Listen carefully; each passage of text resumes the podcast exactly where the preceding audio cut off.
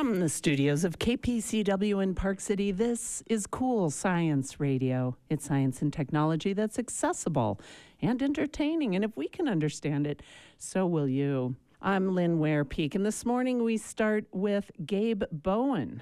He's a professor of geology and geophysics at the University of Utah. He'll discuss how geoscientists have mapped changes in atmospheric CO2 over the past 66 million years. And then our very own John Wells, co host of Cool Science Radio for the last decade, will join us to talk about his time hosting this science and technology show and what he has learned and loved as he departs the show for new endeavors. That's all coming up this hour. Stay with us. We'll be back after this. Welcome back to Cool Science Radio. I'm Katie Mullally. And I'm Lynn Ware Peek. Although 800,000 years may seem like a long time, when it comes to measuring important data like CO2 levels, 800,000 years is just a blink of an eye.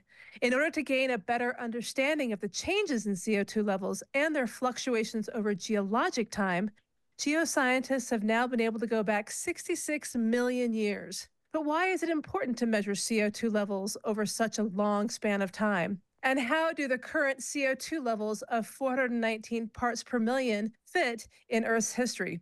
To answer this and many more questions is Gabe Bowen, a geology professor at the University of Utah and a corresponding author of the recent study mapping changes in atmospheric CO2 over the past 66 million years. Gabe, welcome to Cool Science Radio. Thank you. Pleasure to be here.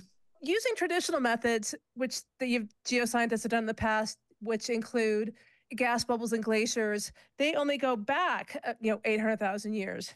But CO2 levels have changed throughout the course of time. So, how is your team able to go back 66 million years without glacial data? Yeah, we have to um, be a bit creative, really the ice core record is amazing um, and it has been super valuable in learning about uh, changes in the atmosphere over the recent parts of Earth's history, recent for us geologists. So, and those are getting pushed back. Uh, it's tricky, tricky work, but folks are now finding chunks of ice in Antarctica that are two to three million years old, and those are, uh, you know, also a very exciting addition to the geologic record. But really, if we want these longer term records that show us some of the crazy things that have happened in Earth's history um, and, and really fascinating uh, time periods in the past, we have to use indirect evidence. We don't have those samples of the atmosphere that are locked up in the ice bubbles available to us anymore. And we have to look at things that are um, that are indirect recorders that we call proxies. So these are features that we can see in the rock record, we can recover, measure, quantify in different ways that are affected by atmospheric chemistry. They're affected by the CO2 levels in the atmosphere and therefore give us an indirect recording. The team that you were on built a lot of your research based around U of U professor Thure Cerling's earlier work. Can you tell us more about his work and how it laid the foundation for your proxies? We really have, I think, in, in, this paper, in this study, we use four primary different kinds of proxies, four kinds of indirect evidence. And um, Thure's work was pivotal in establishing one of those four methods. It's a great example. So, this method focuses on minerals that grow in soils. Soils all around us. There are these, we, we don't, they're all around us. We don't typically uh, think about what's going on down there in the subsurface and the soils. Um, on a day-to-day basis, but they're really active environments. And one of the things that happens in many soils is the growth of new minerals, including calcium carbonate, limestone, chalk, right? And uh, that in many places it grows within soils, and the chemistry of that material tells us about the, the carbon dioxide in that soil. And so Thure's work showed that we can take ancient soils that are locked up in the rock record, preserved in the rock record, we can measure the chemistry of those carbonate minerals, and it tells us uh, how much CO2 is in the atmosphere. It can tell us how much CO2 is in the atmosphere. If you're just joining us on Cool Science Radio, we're speaking with University of Utah geology professor Gabe Bowen. He's talking to us about how CO2 in the atmosphere has been measured over time, more recent time and farther back time, going to 66 million years ago. And recent time would be then less than a million years. Is that right, Gabe? Yeah, we can define these things in various different ways, but one way I like to think uh, about it is um, really the time that we know and have experienced as a species. Humans have only been around on the earth for, you know, Homo sapiens, our species has only been around for a few hundred thousand years. And so, you know, the window of time that we've seen, that we've experienced, that we are adapted to in geologic timescales is really just a, a tiny, tiny blip what we're able to do with these longer records is look back at conditions, the broader range of conditions that go beyond what our species is familiar with. Yeah. Well, I'd like to go deeper into these proxies, but first, I'd like to sort of define for our listeners to make it clear what we're measuring. We're measuring parts per million of CO2 in the atmosphere. So, where we stand today is 420 parts per million. Where we started when the industrial age began and we started burning fuels, it was about 280 parts per million. Is that correct? Yes, absolutely. To put that in other terms, we've seen a, a 50% increase, right, since we started burning fossil fuels. So yeah, that's that's incredible. Um, go and then going back to the earliest dates that you were able to measure through these proxies, CO2 in the atmosphere what were those parts per million? If we look at the whole record we've reconstructed, you know, one of the things that we see, which is not surprising from a, a, geologist standpoint, is that the total range of values we've reconstructed over 66 million years is far greater than what we've seen in the recent record. So the highest values that we estimate for the warmest parts of this time period are around 1,200 parts per million. So that's you know, three times as much as we have today. Well, Gabe, when you look at those numbers, the 1,200 parts per million, what were the conditions on Earth to lead to such a high level? Do you know? Yeah, so this requires additional evidence, additional kinds of uh, you know, proxy data and direct evidence. But just like we have these proxies that allow us to reconstruct CO2 levels, we have others that allow us to reconstruct temperature, um, and we can put the two together you know, what we see is that at these times in the, the deep past, when CO2 levels were very high, uh, temperatures were dramatically hotter than they are today or than they have been at any point during you know human history. We're talking about you know global uh, surface temperatures on the order of 10 or 12 degrees centigrade higher than today. Um, to put that in context, you know, the global warming that we've talked about, the climate change that has been documented with thermometers uh, since the start of the Industrial Revolution is around 1 or 1.2 degrees uh, centigrade. So far in excess of that, 10 times as large. Yeah, that's a big that's a big increase. Well, can you um, attribute can you find anything in, ge- in the geologic record like volcanoes or any sort of other processes that would have led to those higher CO2 levels? Yeah, these are really interesting questions and um, subject of a lot of study and, and you know um, a lot of interest uh, right now. Yeah, I mean there are a lot of things that were different, and and you know to be completely honest, we don't know the full suite of factors you know that that control these longer term changes. But a lot of it comes down to tectonic processes. So these really slow, long time scale processes which move the continents around, uh, cause ocean basins to spread and shrink. At these warmest time intervals, uh, there are time intervals that correspond with periods of lots of volcanism on Earth. So big igneous provinces in the North Atlantic, potentially spewing a lot of gases into the atmosphere. There are uh, also time periods when we think that the mountain ranges on the planet were not as high and kind of profound as they are today. And uh, when we have really uh, abrupt, kind of high topographic plateaus like the Tibetan Plateau or the Andes, we know that you know geologically, geochemically, that tends to pull CO2 out of the atmosphere. So we think since since these really warm times about 50 million years ago, part of what's been going on is is the uplift of these high plateaus has pulled CO2 out of the atmosphere.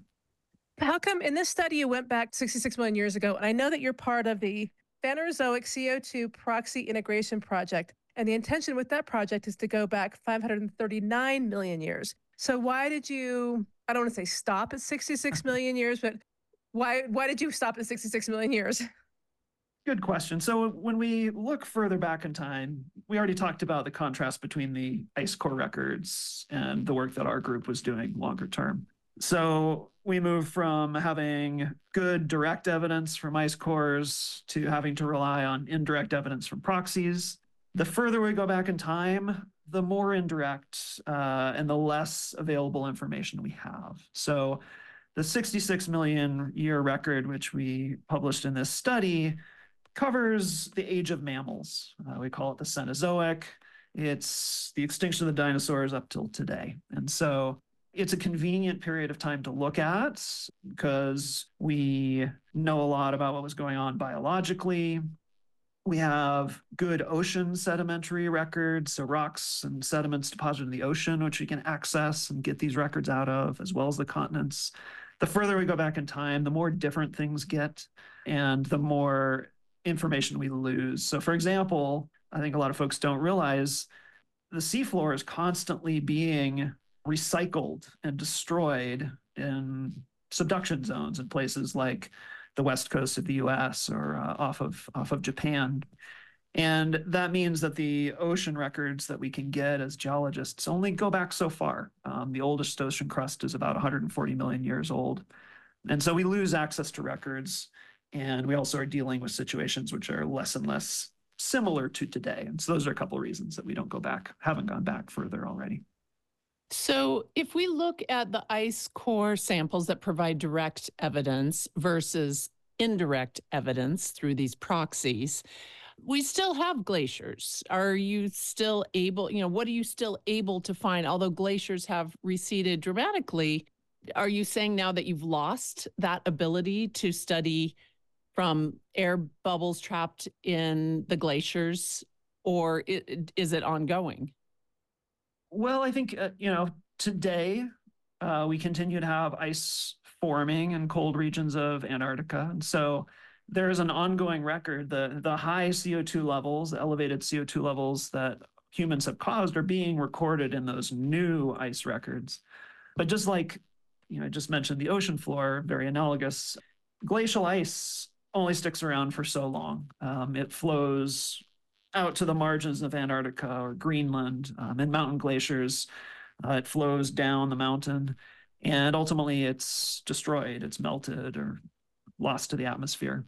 And so, you know, the limit on the ice core records is really how long that ice persists before it's melted uh, away and we lose the record that it contains.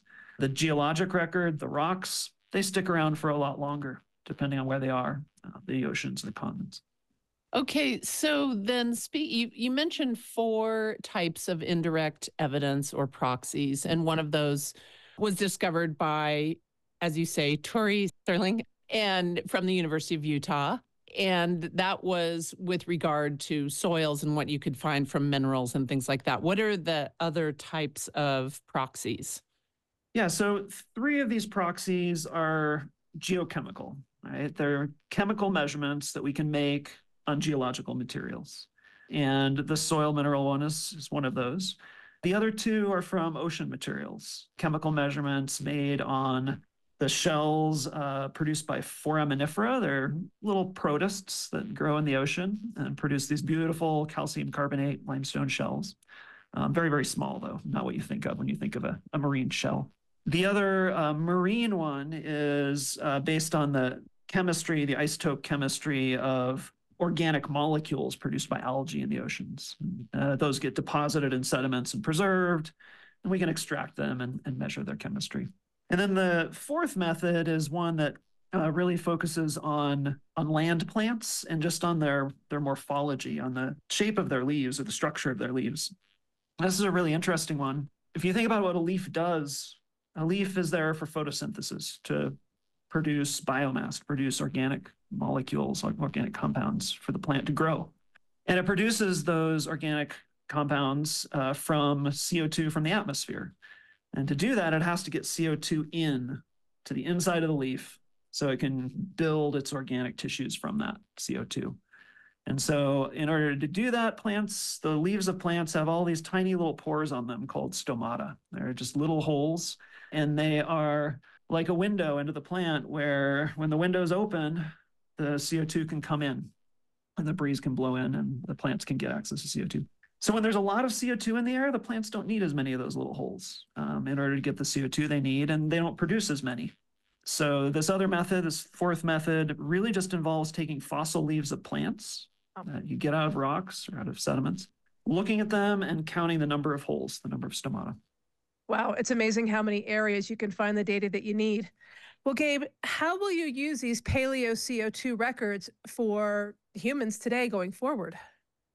Yeah, I think they provide us, well, they provide a number of things. Um, but I would, I guess I would emphasize two. One is kind of maybe more esoteric and philosophical. And, you know, as a geologist, uh, it, it's really interesting to look back at the history of our planet and see how profound and diverse it is. There are all kinds of crazy things that have happened over geologic history. And, and what we know as a species, what we've seen, what we've experienced directly, is just a tiny sliver um, of what's possible on this planet. And so having these records of how atmospheric chemistry has changed, being able to relate them to geologic processes, to climate, to evolution, it provides us a lot of context for where we are as a species today, for what our planet looks like today.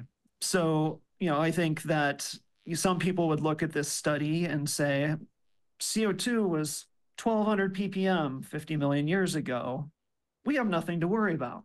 So, from the standpoint of the planet, I think that's probably true. We know the planet can deal with profound CO2 levels, right? Uh, much higher than they are today, or likely will be in the near future.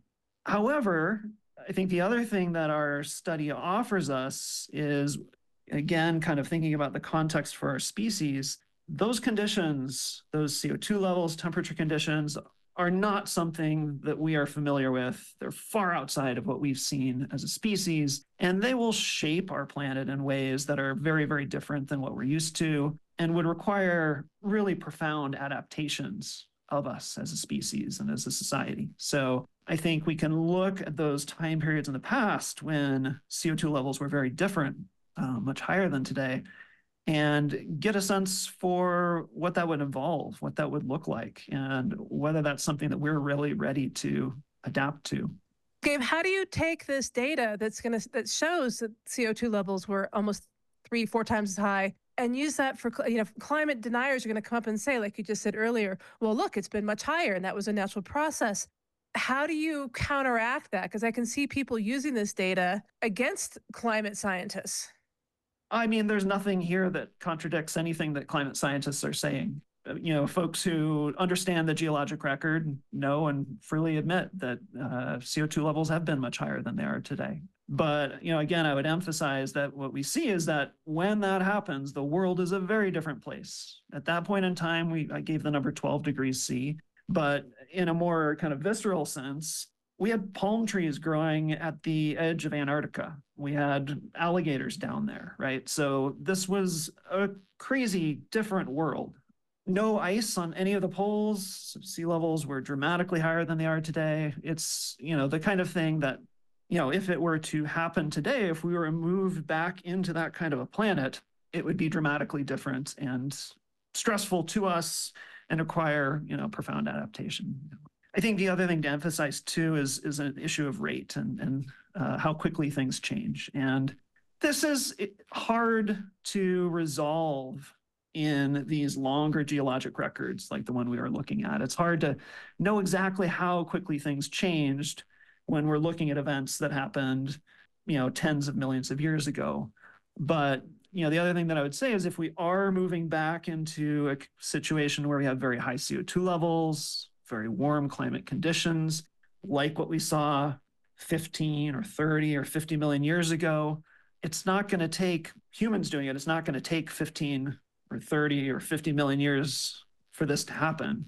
We're talking about changes now that are happening on generational timescales, your life, my life. You know, we've seen this happen and it's happening even faster in our child's futures. We're exacerbating things where we are moving towards a very, very different set of climate conditions, and we're doing it much faster than we really have examples of in the geologic past. Yeah, I mean, again, looking at some of these numbers at the beginning of the Industrial Revolution 280 parts per million, today 420 parts per million. And then if you're looking at these studies and projecting into the future, like you said, it's in one generation. I mean, in another 75 years, parts per million of CO2 in the atmosphere are projected to be 600 to 1,000. Now, that 1,000 is getting awfully close to what you saw, you know, 50 million years ago 1,200 parts per million. And that makes it a very, very different planet, as you say. How much fluctuation is anticipated? How much change can we affect as humans? I think what we've already seen is we can do a lot. And those projections that you mentioned 600, 1,000 in 75 years. I mean, the interesting thing about those is they're entirely dependent on our decisions, on what we do. Whatever anybody's speculation is about temperatures, it, it is it's unquestionable. It's it's dramatically clear that you know what's happening with CO2 in the atmosphere right now is due to us burning fossil fuels and you know, changing landscapes. And you know we could theoretically stop that today and never get past 420 420 ppm if that's what we choose to do whether you know i'm not going to say if that's the right thing to do or not but it's something we could do right? Or we could double down and we could see 1200 ppm by the end of the century. It is possible we can do it. And so yeah there there's you know we have, we have got a lot of power a lot of influence on the system at this point um, and it's the decisions that we make really in the next few decades that are going to govern where we end up on that spectrum and what part of this geologic record that we've reconstructed we end up living in. So, in contrast or contrary to Katie's comment about how climate change deniers might use this study against climate science, and you say this is consistent with everything that climate scientists are finding. I feel like this is an explanation of where we don't want to go, and it provides curious lay people with a better background of why it used to be hotter. There used to be more CO2 in the atmosphere. What could you say in wrapping up this conversation that what's your hope for people like our listeners of Cool Science Radio to really educate themselves on? I mean, I'm grasping what you're talking about here, and I would assume our listeners are. I mean, I think having a sense for what the stakes are is important. And I think that in this work, we were able to, to show yes, there's a wide range of CO2 levels, which are possible and which we've seen before, but they are really closely coupled with changes in climate also with changes in ecosystems. So as we go back to these higher CO2 levels, it's not just temperature that's changing, it's the water cycle, uh, how strong storms are in different places, and what the landscape looks like. One interesting thing uh, you know, that we saw is if we go back about 15 million years ago in this record, which is the last time that we think CO2 levels on the planet were as high as they are today not 50 years in the future, but today. That point in time was really the first time in the geologic record where uh, grassland ecosystems evolved. So savannas, like we think of in tropical Africa, grasslands like the Great Plains of the United States, Canada. These are the ecosystems that we, that our species evolved in. They're the ecosystems that, in some ways, are most natural to us uh, as a habitat um, for our species. And so, yeah, I mean, I think that you put it very nicely, Lynn, as we go back through this record, we can almost take these different periods of geologic history and think of them as potential futures, possible futures that you know, depending on where we set our targets, where we end up uh, in terms of CO2 levels in the future, these provide us a, window into or a, look at what our world might look like under those conditions. Uh, and so it's then up to us to take that information and process it and hopefully, ideally, use it to make informed decisions about our energy systems, our future as a society.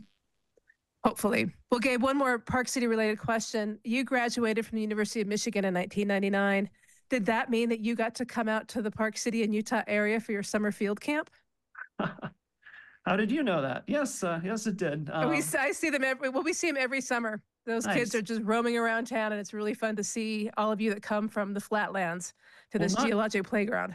Not to reignite a, a debate, which at this time of year during the ski season is is vigorous, but um, we actually did our work at Alta um, when we were out here, up in the Albion Basin. It was beautiful. Well, Professor Gabe Bowen, thank you so much for joining us on Cool Science Radio to talk about your role in the study of the atmospheric changes of CO2 levels over the past 66 million years. It's a lot of great information. My pleasure. Thank you so much. Welcome back to Cool Science Radio. I'm Lynn Ware Peek. And I'm Katie Mullally. Just over a decade ago, Cool Science Radio was launched as a way to bring science and technology to lay people. John Wells, at that point, was a relative newcomer to town and a very science curious person. He started the show along with me as his co host, and after a decade, he is ready to move on to new endeavors. We'll really miss him. So we thought we'd bring him on today and interview him about all of the guests we've talked to over a decade. John Wells, better known as JW, welcome to Cool Science Radio. I am delighted to be here. Well, we're delighted to have you. And I, especially since you've been my sidekick for a decade, I'm really going to miss you. And Katie has stepped into your shoes and has been wonderful. And I think she borrows some of the passion that you have. I, I shouldn't say borrows the passion. She has the same passion that you have for science. So that's really great. Talk to us about how you got involved with KPCW. Well, when I moved uh, to Park City, Utah from Boston, I knocked on uh, the door and and spoke to Larry. He was our general manager, president, and told him I had a passion for music. I had met Randy Barton uh, previously, uh, maybe a couple of days earlier, and Larry gave me gave me a stint as a DJ, and I started doing that. And in a couple of weeks, I think Bob Dylan turned 70. He's now 80 something. I I put together a one hour show on all of his albums and what they meant and you know this this progression for Dylan. So Larry asked me if I wanted to uh, co-host uh, as a guest host on some of the public affairs shows after seeing that. So I did, and slowly over time he uh, he gave me my own show, and we were doing community voices together, which was New York Times best-selling authors, and that was a good show. But I remember talking to you about about science and about how it was being beaten up and that it was getting sort of a bad name. And maybe we could put something together that would you know shine a bright light on these incredible women and men in science and and what they're doing. And then Larry asked me what would you do to improve community voices? And I said why don't we just blow it up and have a science show? You and I have been doing it ever since. And now Katie it's it's really exciting. It really is exciting. And it's funny, it was an unintended tagline that we came up with that we still use 10 years later, which is if we can understand it, so will you. that's and that, right started, that started off with a joke, didn't it? Because it did sometimes we were talking to, you know, quantum physicists about stuff that even they have a difficulty explaining. And so, how did you go about grasping these really difficult topics? Well, I don't know. I think I'm I'm just wired that way for more of a big picture. I can't really get into the weeds into the detail. I wasn't an engineer, but was able to, you know, get my arms around. I, I always try to understand what the gist of something was, and then kind of go from there. And you know, I ask a lot of questions too. I'm just kind of a little bit on the curious side. If you're just joining us on Cool Science Radio, our guest is John Wells, otherwise known as JW, the previous co host for Cool Science Radio for the past 10 years. He's here to tell us about what he loved about the show and his experiences on it. So, JW, yeah, first of all, thank you for creating some really big shoes to fill. Being able to step into what you've already created as Lynn's co host made it easy but yet challenging. What will you miss most about Cool Science Radio? Well, there were a lot of uh, moving pieces to the show. You know, we, Lynn and I were both hosting and we were also producing. So we would have to get the guest and we would have to confirm them, and there were schedule changes, and sometimes there were problems with technology and those sorts of things. And of course, we had to prepare for the show as well. But the thing that I will absolutely miss more than anything was every Thursday morning, I came in with my dog Pork Chop. He would sit in the car and come into the studio. And for 56 minutes, I would sit across from Lynn and we would talk about these these subjects that we were so fascinated by and interested in learning more about. And it was akin to being in a kitchen uh, around the kitchen table with a cup of coffee, just having a conversation. And Lynn and I, we just uh, we just loved it. And we all loved hearing you. And I know a lot of us know that your favorite topic over the years has been NASA and space. And so we can guarantee if there was a, any sort of upcoming space topic, you would cover it. But over the last 10 years, was there a topic or a scientist that you interviewed that really surprised you that you were thinking, oh, that's not going to be that interesting? However, you walked away going, wow. Yeah, I, I think that happened a lot. And uh, one recently this past year was Dr. Russell Foster, who runs the Circadian Rhythm Institute at Oxford University. There hasn't been as much research on circadian systems as there is now. And he is one of the foremost authorities. And it was just a, a, really good conversation to understand that not only do we have this little piece in our brain that is the central clock for everything, but every piece of bacteria, every human cell that we have also has a clock and communicates with the central clock and through the entire animal kingdom, including the entire plant and fungi and everywhere in the world where there is life and something growing, it all runs off a clock. When any of the listeners of Cool Science Radio or the the co-hosts hear an interview, we always try to apply it to our own lives. And so, how did that particular topic on circadian rhythms, how did you incorporate that into the way you conduct your life? Well, it was a big game changer for me. I had recently moved to an island called New Castle Island off the coast of New Hampshire. And there was a time zone change. Uh, in Park City, I was living at 7,200 feet. Now I'm living at sea level there were all sorts of changes. And for some reason, my circadian rhythm was out of whack. And I was waking up at uh, 2.30 and 3 o'clock in the morning and I couldn't get back to sleep. So Dr. Foster and I are exchanging emails and, and we actually became friends. And a couple days before the interview, I said, Dr. Foster, can you help me get to sleep? And he said, Yeah, sure. So he told me this light that I should buy and how much morning light I should be receiving versus afternoon light. And he said, just do this for five or six days and it will push your circadian rhythm forward and you will, uh, you're going to be okay. Well, three or four days later, I'm back in the saddle. You know, I'm waking up at seven o'clock in the morning. So, so that helped me. Yeah, by all means. That's great. That's a great story.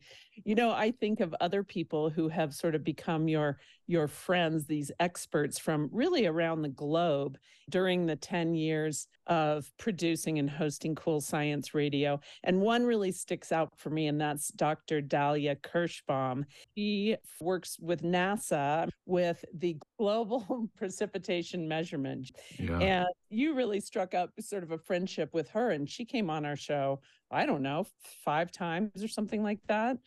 She also Maybe. came on the Future in Review it was really nice getting to know her. I mean, she was responsible for a constellation of satellites. And these satellites not only informed us of, of weather patterns and I mean, the one satellite was the size of a school bus and did CAT scans of hurricanes. They also helped farmers around the world because NASA shares all their data with everybody to tell them uh, where they should be planting their crops and when they should be planting them and those sorts of things. So, you know, NASA really performs a, a, tremendous service. I remember in the 1980s, early 80s, working for NASA, not I wasn't working for NASA. I was working for a technology company that was selling computers to NASA. And all the computers that we were selling them were being used for what they call earth sciences, studying our home planet. And about 20% of NASA's budget goes towards trying to understand what our planet's all about. You know, that's that's money well spent. So, as the founder and co host of Cool Science Radio, it's very apparent that you are a firm believer in science literacy and being able to understand. Why do you think that's so important? And what happens if we don't understand science? What do you think we miss out on? Well, I think that innately part of our humanness is our curiosity and, and our desire to understand our world around us. And, and that includes exploration. And I think that that's sort of maybe baked into our DNA. It's just one of those things that that has that has informed me. I mean, I'm just a very curious person and I like to, you know, learn about this stuff, I guess. So how will you stay engaged with science and technology now that you've moved on? This is obviously well, a great way to force yourself into reading all those books. Yeah, and also I'll, I'll be a cool science radio listener with the other curious lay people that we have on the program. But but I have uh, you know a number of sources, and I still have friends at NASA, and I I keep keep up with the different programs and those sorts of things. So that's been fun. You know, over the years, John, we have talked to a number of people whose role it is within their scientific community to communicate science to lay people. It feels like it's almost a new part of industry when scientific research realizes needs to be a priority is we do this research, we're scientists, we're experts, but we don't know how to communicate it to lay people. And so we've been fortunate enough to talk to a lot of those people who've been tasked with communicating it.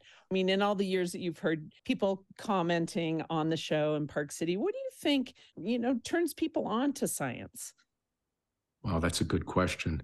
I think that there are some heady subjects out there, and the Michio Kaku's of the world, he's a particle physicist who does a really good job in communicating what some of these big things mean in quantum and in, in string theory and those sorts of things. I think we're trying to understand that. And people like Michio and people like David Quammen, who, who was on our show probably three times, maybe four times, they're just uh, wonderful at explaining science and helping us understand. And and David Quammen was one of our favorite guests. He's someone that you and I both got to know. He's our neighbor in uh, Montana. But for all the stuff that he did, the thing that just blew my mind was in 2012, he wrote a book called Spillover.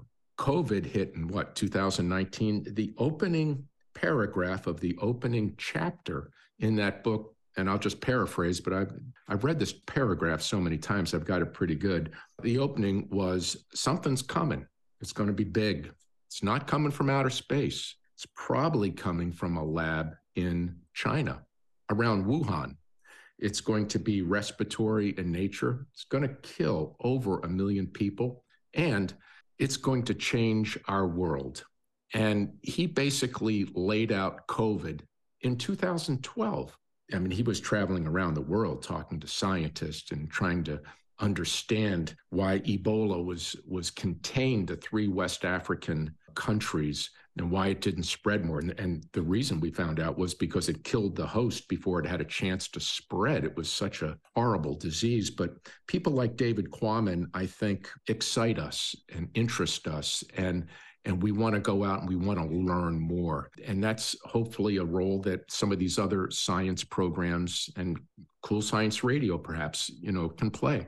Yes, David Quammen, anyhow, he says, I wish I hadn't been right about that, but he was, and he continues to write. I think we most recently interviewed him in the last six or eight months. Now, there's a guy who goes around the world condensing what he's hearing from scientists. So he's not doing the research, the scientific research, but he is condensing, coalescing all of the information that he gets and putting it together, as you said in the beginning, in this big picture sense, so that we can all understand it. You compare him to someone like Michio Kaku, who is the particle physicist, who is yeah. the one, he also has a gift in communication. Another thing that we did in Cool Science Radio, and Katie and I have continued to do this, and we find these female scientists playing a huge role in the not only the advancement advancement of science, but in the communication and turning people on, especially young women, to science. Can you talk a little bit about that? You know, Back to Dalia very quickly. Uh, besides all of her responsibilities, she spends, I don't know what percentage of her time, but there's a pretty good chunk of her time in working with uh, young women and encouraging them and and bringing them along. And I think that's pretty good. I think uh, Dr. Nicola Fox, who used to run heliophysics for NASA, who is now the NASA administrator, they call her the top scientist and she's responsible for the budget. She works directly for Bill Nelson. The thing that I loved about the David McCullough interview, and there have been many biographies on the Wright brothers, but his biography really shone a, a light on a Wilbur and Orville's sister, Katharine, and the role that she played in making the Wright brothers successful. She ran the bike shop. She let them bounce ideas off her. She organized their engineering notes. She offered encouragement when everything was terrible. She was important. I think that all you have to do, if you're a young girl and you listen to Dalia or Nicola Fox or uh, Anna Lembke, who wrote Dopamine Nation, she also runs the Institute for for addiction at Stanford University. All a young woman has to do is to listen to these people talk with the passion that they have and with the opportunities that have been presented to them and that they have earned. It just raises a bar. And I think it, that tide rises and, and those boats go up and they fly off on their own. Well, John, did you have a favorite guest? I know that I always love listening to you talk to Neil deGrasse Tyson, but I'm not going to assume that that was your favorite. You know, I, there were so many.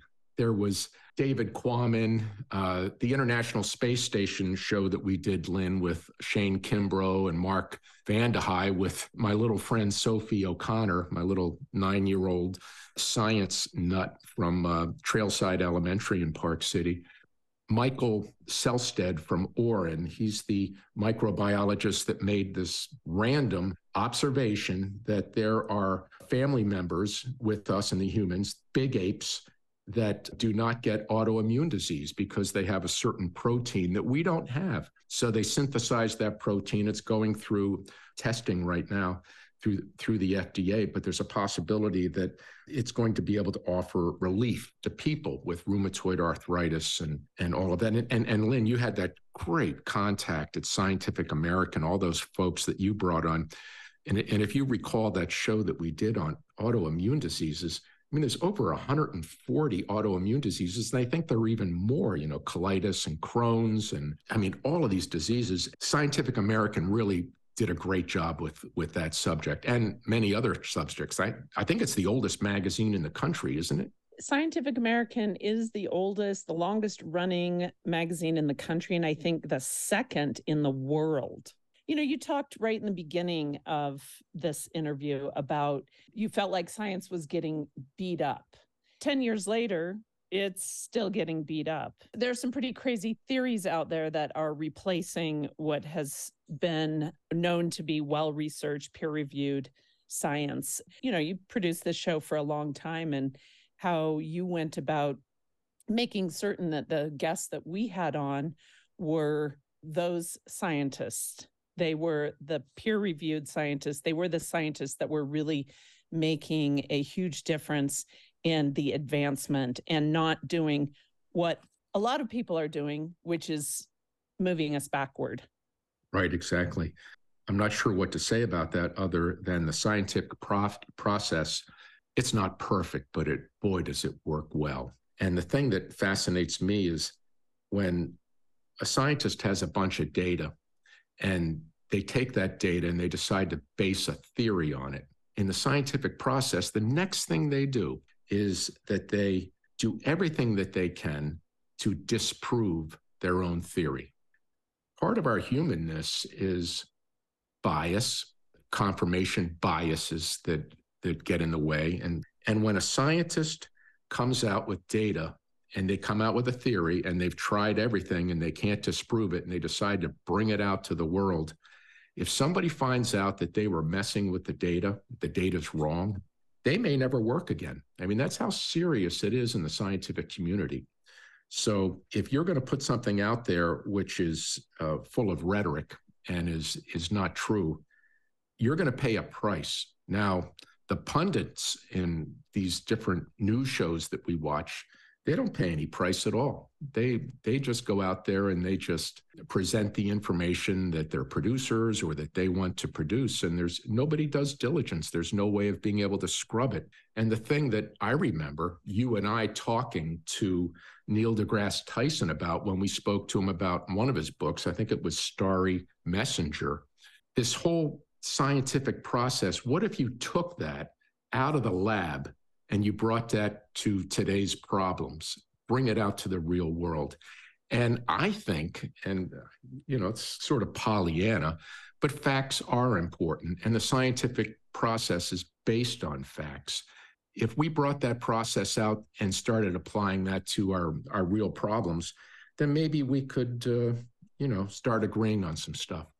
Katie and I interviewed someone recently and he said something i'm forgetting his name now but i don't forget what he said to us about changing your mind that you need that your mind needs to be changed incrementally by Mm. applying the scientific process to Yes. it.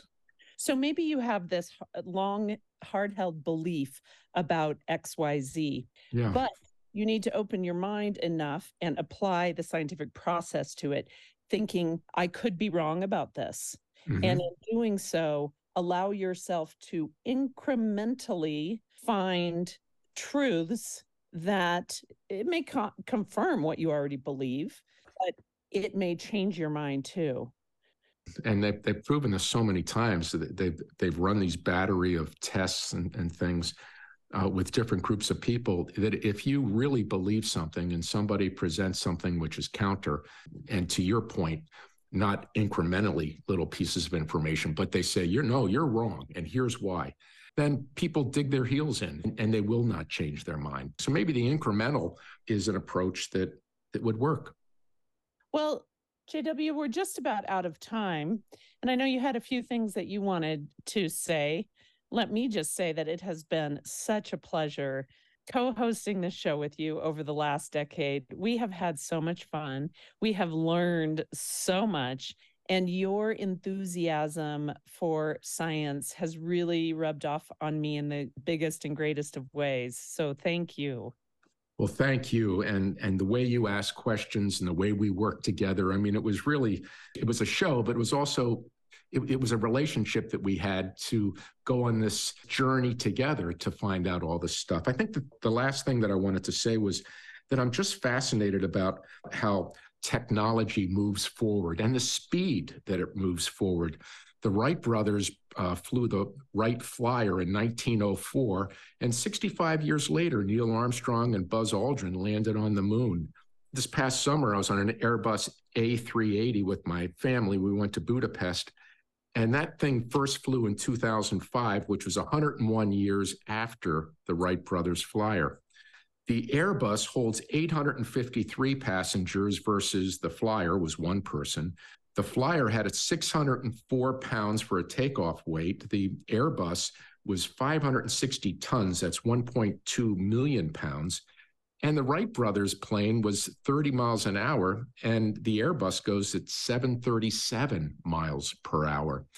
So that technology just is just it just really moves quickly, and not always for the better, because the last battle of the Civil War was at Appomattox Courthouse in Virginia in 1865. The battle was fought with cannon, rifle, and bayonet. There were 600 Union and Confederate soldiers that died, and 80 years later, the last days of World War II was Nagasaki and Hiroshima. Hundreds and hundreds of thousands of people killed. And then back to the Wright brothers, the cannons in Appomattox were brought by horse, and these nuclear devices were brought by a B 29 Superfortress bomber. So when people sit around and talk about AI, the one thing I would say is we are woefully poor at predicting the future. Everything happens so much faster than we could ever have imagined. And when you think about AI, just think about that. It's Mhm. going to happen quick, for better or for worse.